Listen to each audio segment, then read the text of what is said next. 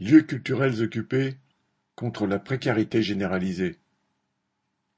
Les occupations de lieux culturels, théâtres, salles de concert, se multiplient. Elles font suite à celles du théâtre de l'Odéon le 4 mars, après la manifestation organisée par la CGT Spectacle. Même s'il s'agit d'occupations de lieux de culture, leurs revendications dépassent le simple champ culturel. On y retrouve naturellement des intermittents du spectacle, mais aussi des maîtres d'hôtel, des guides conférenciers et d'autres travailleurs précaires. Leur point commun, ne pas avoir pu travailler depuis le début de l'épidémie de Covid-19 en France il y a un an.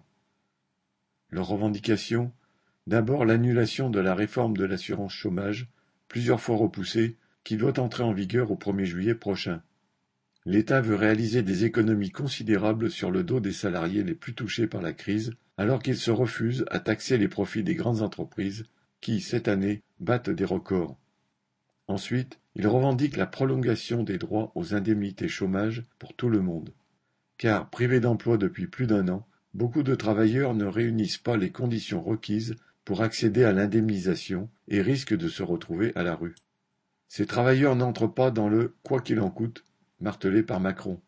C'est pourquoi les occupants des théâtres, la CGT et des associations de chômeurs organisent les revendications et actions des « Vendredis de la colère » autour de l'assurance chômage.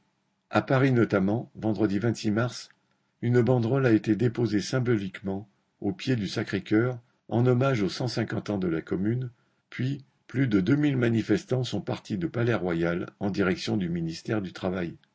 Une délégation a été reçue, mais aucune réponse n'a été donnée aux revendications. Les occupants des théâtres appellent à élargir le mouvement à d'autres lieux et d'autres formes et à rejoindre les Vendredis de la colère.